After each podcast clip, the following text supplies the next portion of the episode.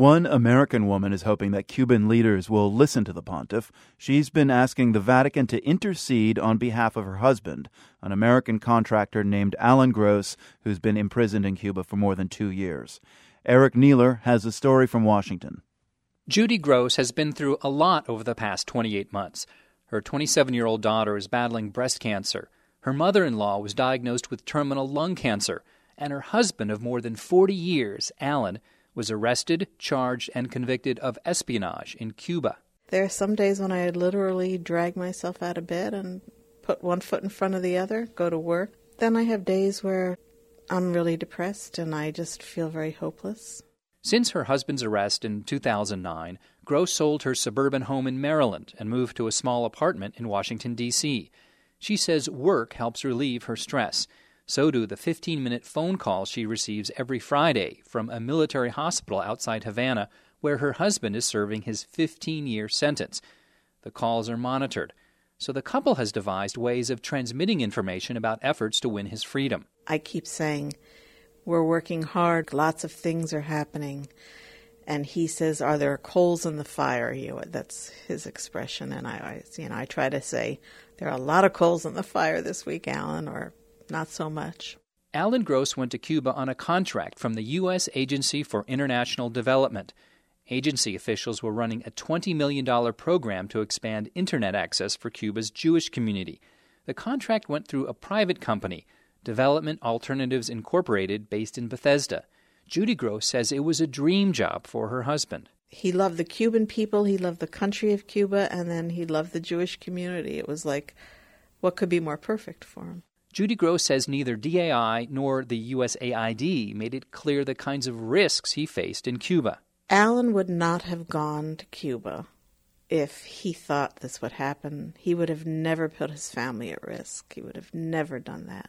In 2009, Alan Gross made five trips to Cuba, installing wireless hotspots in Jewish synagogues.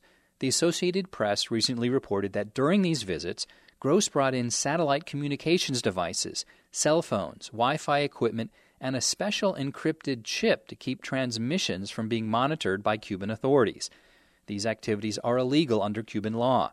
The AP report also said Gross told Cuban officials that he was working as a member of a Jewish relief group rather than on a U.S. government contract. Fulton Armstrong is a former staffer on the Senate Foreign Relations Committee where he investigated Gross's case. This is a very sincere man who's done good deeds through most of his life. He doesn't speak Spanish. He doesn't have counterintelligence training, but he was put into a situation where he was doing very clandestine and very covert operations, wholly unprepared.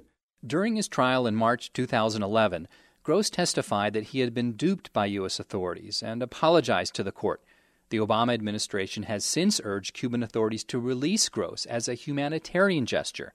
Gross's family hopes to tie his release to the case of Rene Gonzalez, a Cuban convicted here of espionage and currently out on probation in Miami. A U.S. judge has agreed to let Gonzalez visit his brother in Cuba, who is also dying of cancer. But U.S. officials oppose letting Gonzalez go home. Secretary of State Hillary Clinton took a hard line during testimony on Capitol Hill last month. So we have not had any uh, success in our, our diplomacy. We'd like to see Mr. Gross home, uh, but we have made no deals. We've offered no concessions, and, and we don't intend to do so. Since his arrest, Alan Gross has lost more than 100 pounds, and he suffers from bouts of arthritis. Judy Gross says she's angry the administration isn't doing more to bargain with the Cuban government and get her husband out of jail. Well, first of all, I have to say it's pretty strange that they're not doing that. I'm furious that nobody has come to his rescue. I mean, his company, um, he was working on a U.S. America USAID contract. Given the stalemate, Judy Gross and her attorney have turned to the Vatican for help. We're hoping that the Pope can urge Castro to release Alan on humanitarian grounds. It's not political, it's humanitarian. The Pope and Cuban President Raul Castro are scheduled to meet later this week in Havana. For the World, I'm Eric Niiler.